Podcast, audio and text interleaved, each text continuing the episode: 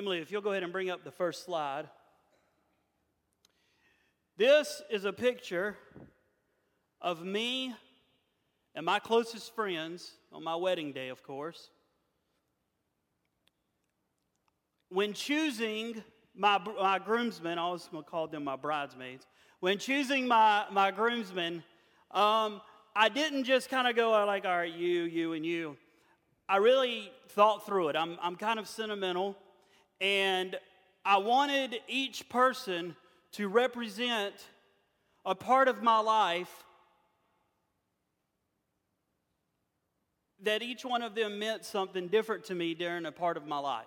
So, for instance, the first guy right here, uh, kind of tall, short haired, farthest to my left, his name's Kip. And Kip is my still one of my best friends. Uh, we have been best friends for 15 years now. We have done a lot of stupid things together. Um, I'll talk more about Kip in a few minutes.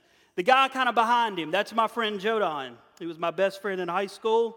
And uh, funny story about me and Jodan, one of the funniest things that ever happened to us was one night we were riding down a backcountry road.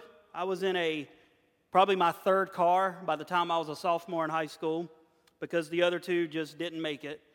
And I was in a 1985 Ford Ranger beige pickup truck. And the cool thing about this pickup truck was that if you would take the ignition and turn it off, they all don't try this. If you turn it off and drop the, if you drive a stick shift, don't try this. You drop it into third gear and let it back, back up a little bit, and then you flip the switch back on. It sounds like a shotgun all right? And it is the craziest thing. And so me and Jodan would like go riding down the road, and, and there was one time there was this little old lady, and she was on the side of the road. I don't know what she was doing, maybe raking leaves or something. And man, I did that thing, and I'm pretty sure she messed her britches. That was the funniest thing I've ever seen in my life.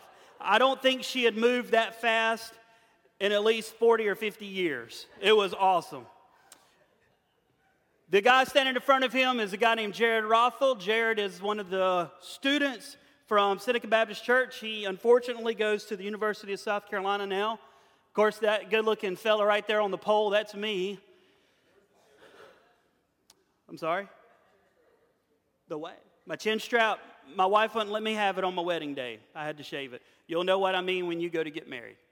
The gentleman kneeling down before me, worshiping me, just kidding that is my brother in law, Andrew. Some of y'all know him. Uh, the guy standing there, the, the white ball headed guy, the darker ball headed guy, that's my brother. But the white ball headed guy standing with his chin up like he's better than everybody else, that's Joel Morgan. And Joel was my first mentor uh, in the ministry. And the guy standing next to him with the mustache is Kevin. The two of them were my first two real mentors in the student ministry. And the guy behind him is my brother. And he was here the other week. My brother was my best man at my wedding. Uh, but each one of them, at some point in time in my life, my brother still, uh, my brother and I are very close. And um, uh, I, I, think the word of my brother, I'm so proud of him. And uh, I consider my brother to be my best friend. My father is probably my very best friend. But each one of these guys means something different to me, as I've said. And uh, I cherish the friendship that I've had with each one of them uh, throughout the years. I say that because I want to make this point tonight. There is not much in this world that is greater than the love and dedication that a true friend offers us.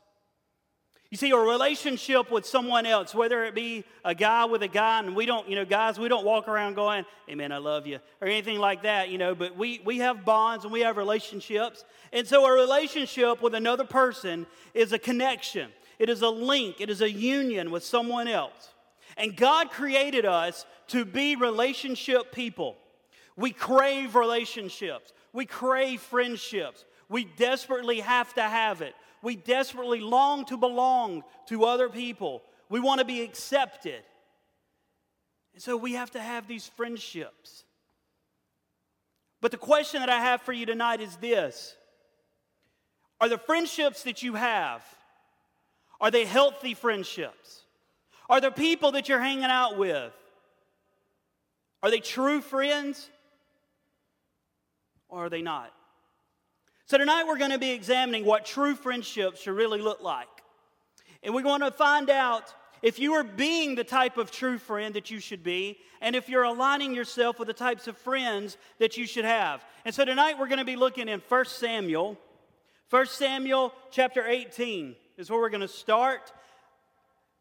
We're going to go chapter 18 through chapter 20, verses 1 through 42. We're going to look at each line individually and study them thoroughly. I hope you finish your homework. No, I'm just kidding. We're not going to do that. This is a really long story about two of the greatest friends in the Bible. 1 Samuel chapter 18.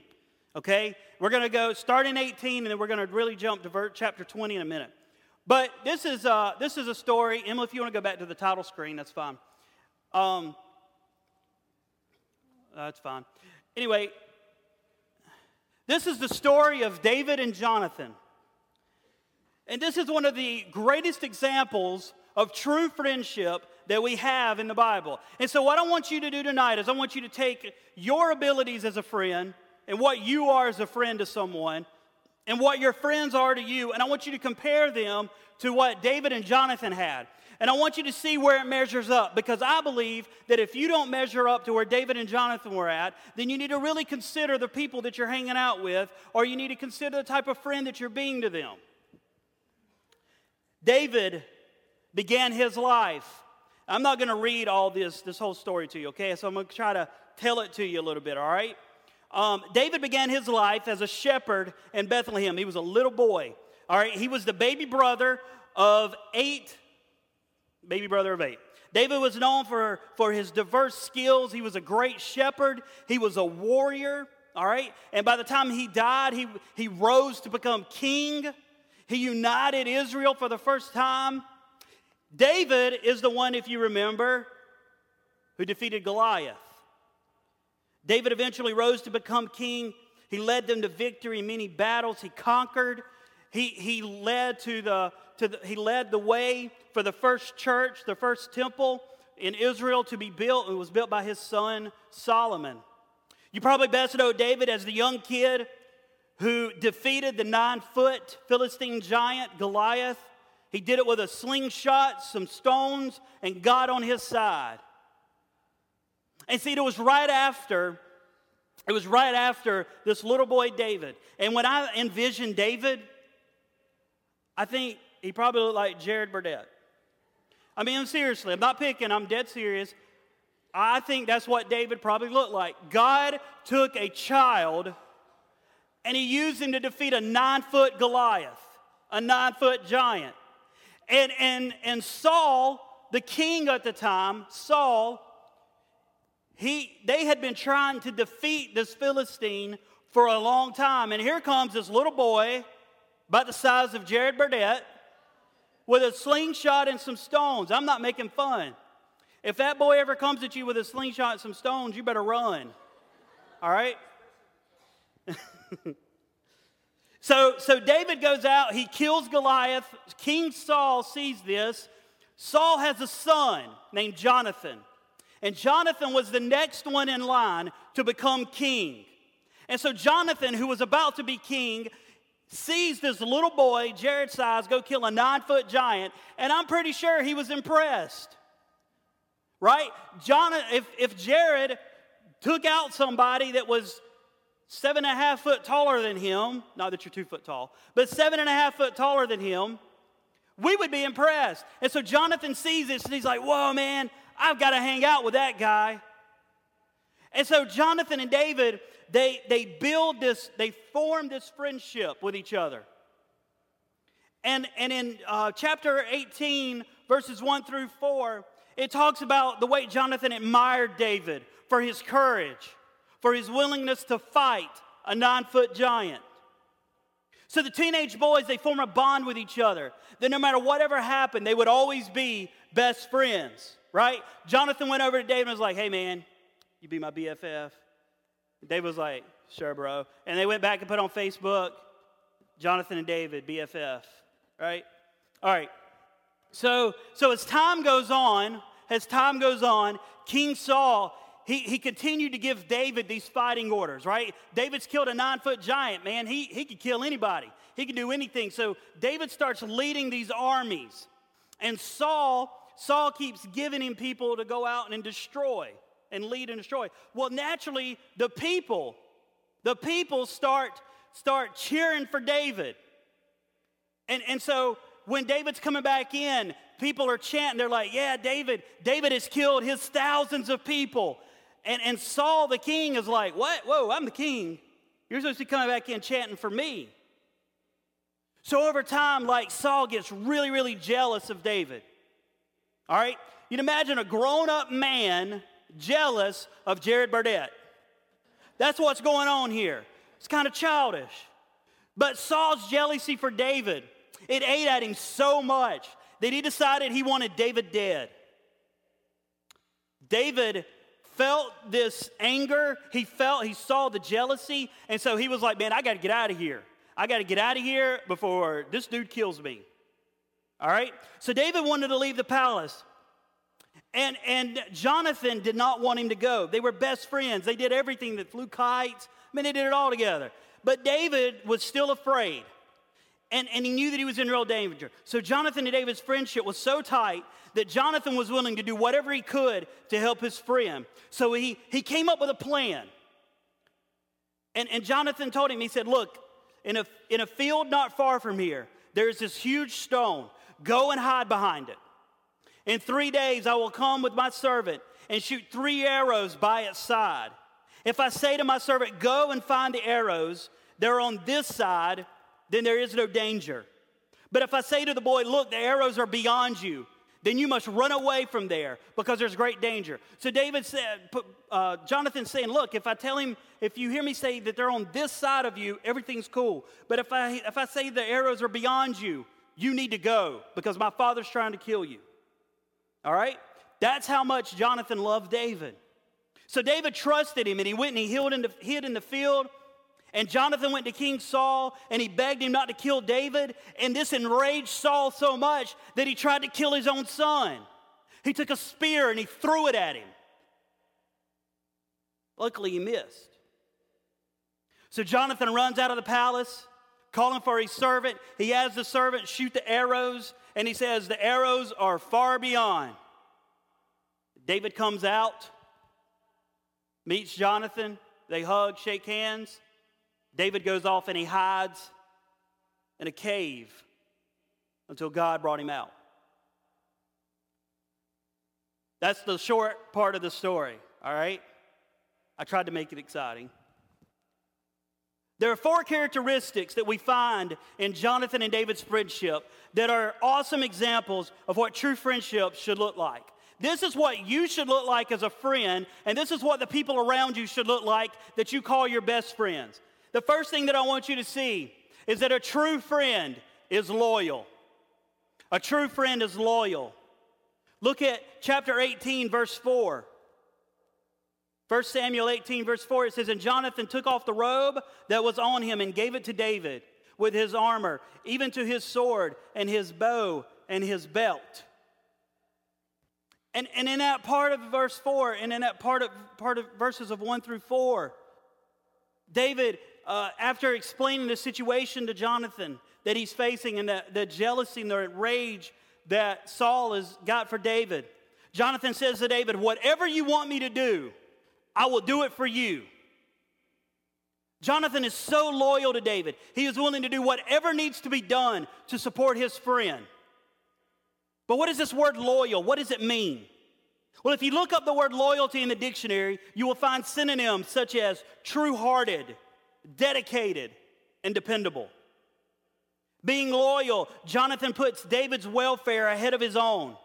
David turns to his loyal friend who he knows he can depend on to be true to him. And this is one of the defining traits of a true friendship. When you are a loyal friend, you are willing to do whatever you can to help your friend, even if it means sacrificing something of yours. Maybe if you maybe you sacrifice sleep to be there for a friend who is in need. Maybe that friend just needs to talk to you. And so you stay up on the phone really late at night and just listen to that friend talk. Maybe you're supposed to go out and hang out with your boyfriend or girlfriend on a Friday night or a Saturday night. But because your best friend really needs you, you give up that time with that friend. You give up that time with that boyfriend or girlfriend to be with your friend who needs you. Maybe, you, maybe you're going to sacrifice what you should rather be doing to be with your friend who needs you the most. Being loyal, being dependable, even the point of being sacrificial is part of what is involved in being a true friend.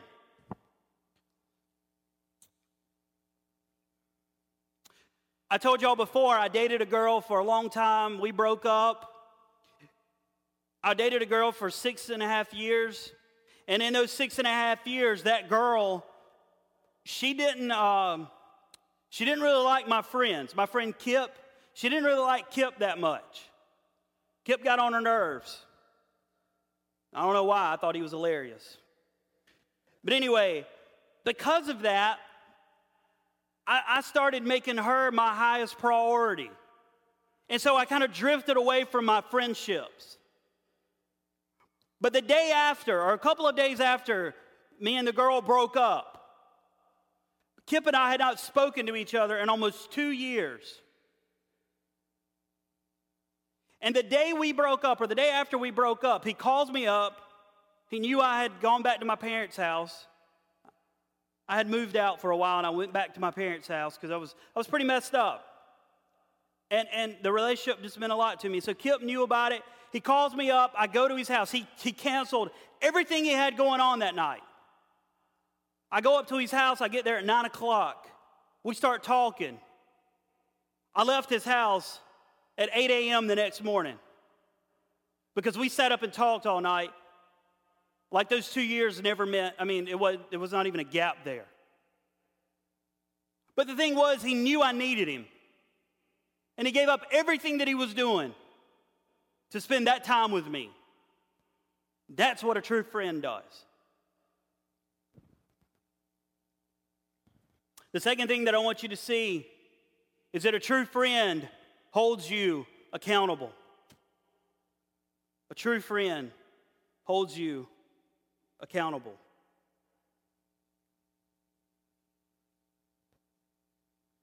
Jump over to chapter 20.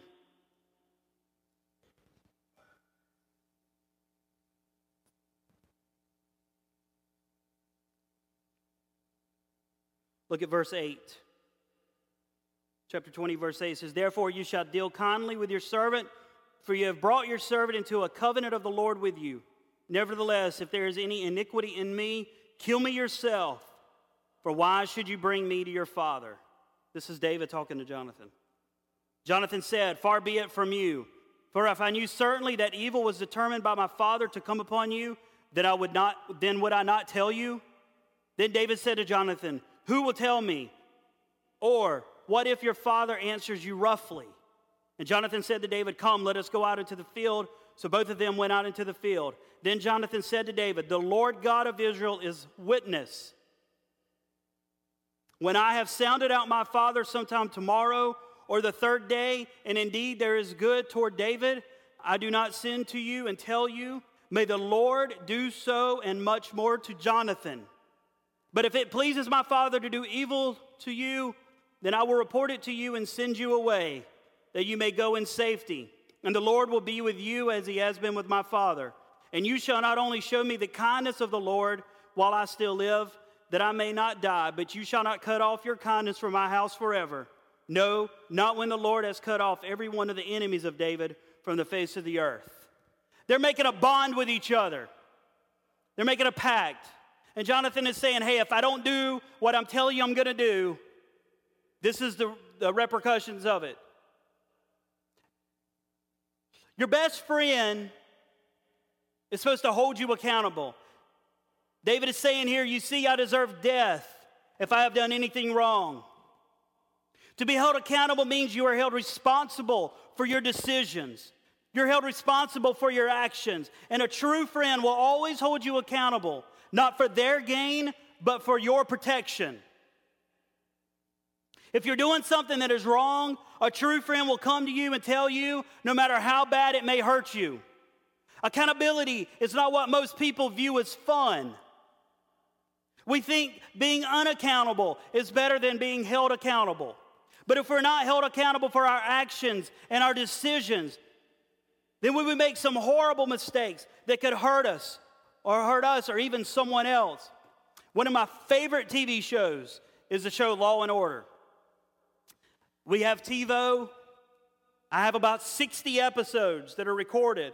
And every day when I get home at night, I put Emily to sleep by watching Law and Order. I'll watch about three episodes sometimes at night. The cool thing about Law and Order is my boy Jack McCoy. That rhymed. My boy Jack McCoy, man, he is like the assistant district attorney. And you don't mess with Jack McCoy. And he's like always, man, he follows everything to the limit of the law, baby. He is all about the law. And if you do something wrong, if you do something wrong, Jack McCoy makes sure that you get punished for it. He holds you accountable to the law. Now, y'all thinking, man, this old fuddy duddy's watching Law and Order. Hey, I don't care. I like it, all right? Anyway, there was like one episode the other night where this website was like posting pictures of people and, and, and having other people like uh, make fun of them and, and also anyway dude this one dude that they had posted a picture of he gets killed. Well jack mccoy goes after the one that killed the guy and then my boy goes after the website owner. He says you're going to be held accountable for what you did. Guys that's what a friend is to us the, the, a friend to us is somebody that holds us accountable for our mistakes. They come to you and they say, hey, you shouldn't have done that. And here's why. And you're not always going to like what they have to say. See, they, they do it every day right here. They're laughing. You're not always going to like what they have to say. You're going to get mad at your best friend when they come to you and they try to hold you accountable, but they're doing it for your own good. So, so if you've got a friend over here, if you're the friend and you have, you have made a decision that your life is for Jesus Christ and nothing is going to stop you from following Him, and your best friend is out drinking and partying it up, it is on you to go to your best friend and say, That's not right.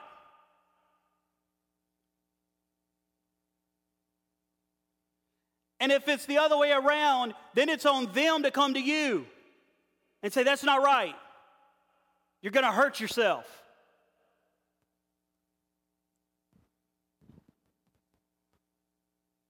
We've got to be there to hold each other accountable.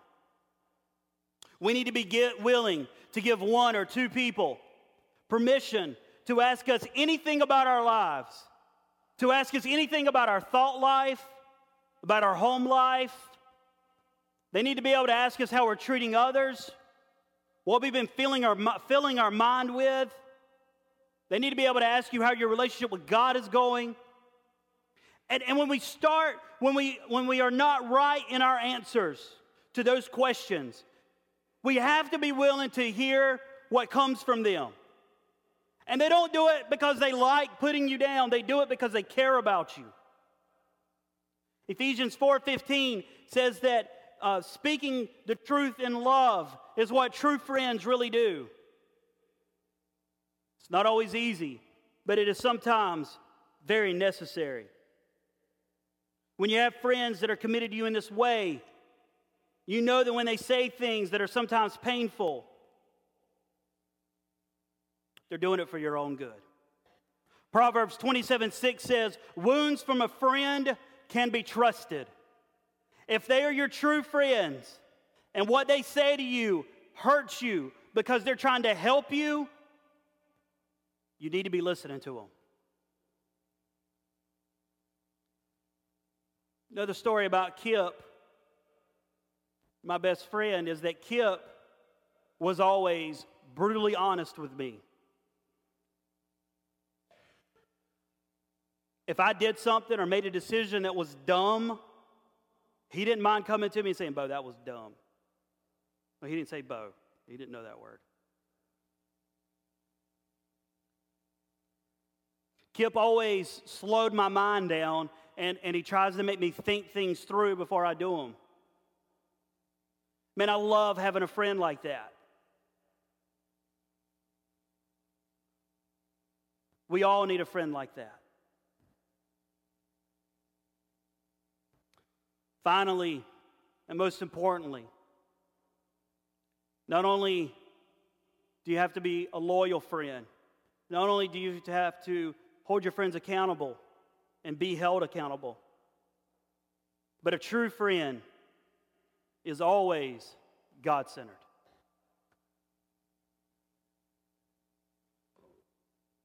Someone said, hey. A true friend is always God centered. Verses 12 through 42, Jonathan and David are doing everything, and they're doing everything with God as their witness. Verse 12 of chapter 20. It says, Then Jonathan said to David, By the Lord, the God of Israel, I will surely sound out my father. But if my father is inclined to harm you, may the Lord deal with me, be it ever so severely, if I do not let you know. Verse 14, But show me unfailing kindness like that of the Lord and do not ever cut off your kindness from my family, not even when the Lord has cut off every one of David's enemies from the face of the earth. Verse 21 As surely as the Lord lives. Verse 22 Then you must go because the Lord has sent you away. The Lord is witness between you and me forever. Verse 42 We have sworn friendship with each other in the name of the Lord. Guys, if you want to have true friendships, they have to be God centered. Everything about this friendship was centered around God. Every decision that these two guys made was made because of their bound of bond with God. If you are a Christian, you need to understand this and understand it very, very carefully. It is not possible to be true best friends with someone who is not a Christian. You cannot be best friends with someone who is not following Christ.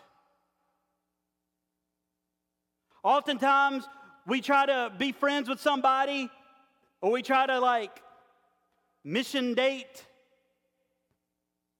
And you're like, I'm gonna, uh, that he's not saved, Daddy, but I'm gonna, um, just give me a month with him, and I will have him living for the Lord. It doesn't work that way. Oftentimes, when we try to make someone who is not Christ centered your best friend, you'll find yourself being brought down by that person. I'm not saying that you can't be friends with non believers. You're supposed to have a relationship with them to try to, to try to bring them to the loving knowledge of Christ. But you can't go and make them your best friend, they will bring you down. They will want to take you places that you don't need to go. They'll want you to hang out with their group of people that you really don't need to spend a ton of time with. You'll be brought down by those that are not Christ centered. One of my other friends, he was not in that picture for my wedding, but Kip and I used to hang out with this guy named Scott, and Scott and I were just always real close and stuff. But uh, and Scott professes Christ as his Savior, but Scott is a huge party animal. And the reason that I could not allow myself, once I got saved, to hang out with Scott anymore is because on Thursday nights, Scott went downtown Clemson and, and he lived the life. He lived a life that I no longer wanted to be a part of. And I loved Scott like a brother, and one of the hardest things I did was separate myself from him.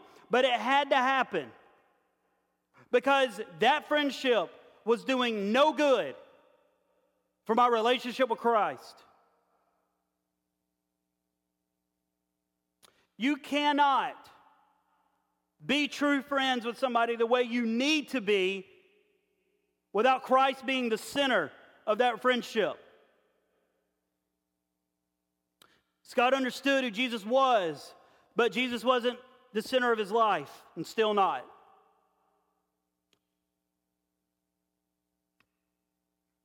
See, if you're hanging out with people and they're not Christ centered, how are they going to hold you accountable? Like your true friends need to hold you accountable. They, they'll put you in situations where you can mess up instead of trying to put you in situations where you won't mess up.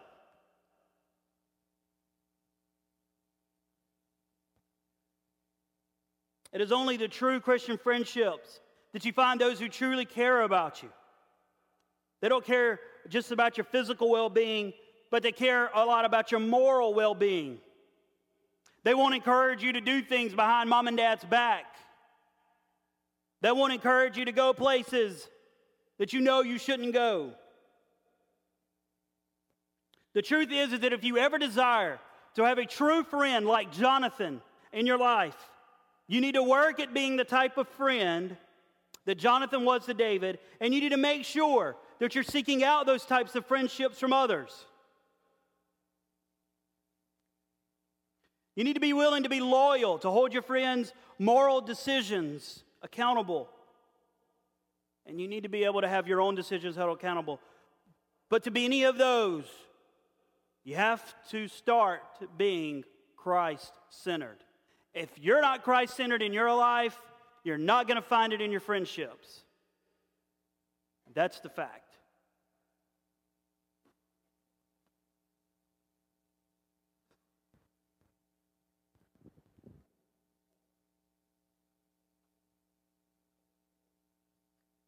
You know, I hear a lot of people say, talk about fake friends, and this friend did this, and this friend did that, and this girl stole this boy, and much crazy stuff. And I'm not saying that in a, a Christian relationship, Christian friendship, that a little bit of that stuff's not going to happen. But what I am telling you is this if you are best friends with somebody that is seeking out Christ the way you should be seeking out Christ, then the things that you think about and the things that you talk about and the things that you do together are going to be things that won't allow the opportunity for some of the drama that you guys go through with your friends to occur. Think about who you're hanging out with. Who you hang out with impacts the decisions that you make on a daily basis. And you need to really think about that. Let's pray.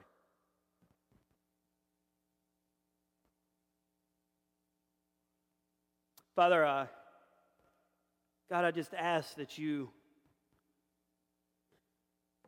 show us all, Lord, how to be a true friend.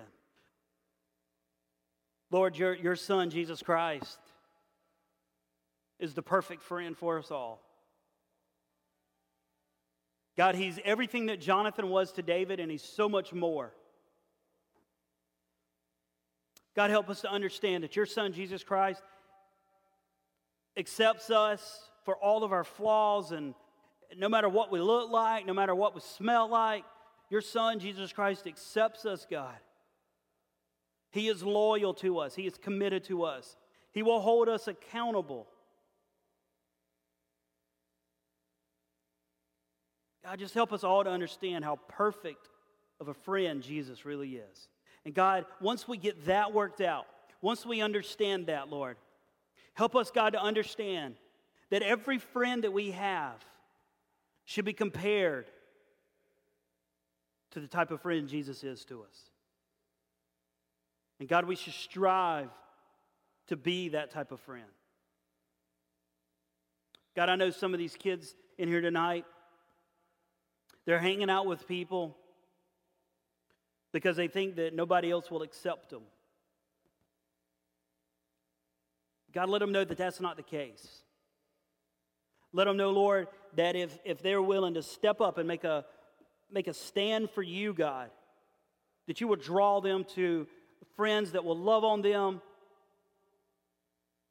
and that will hopefully be there for them when it feels like nobody else will be. God, help us to think about the people that we hang out with. Help us, God, to measure them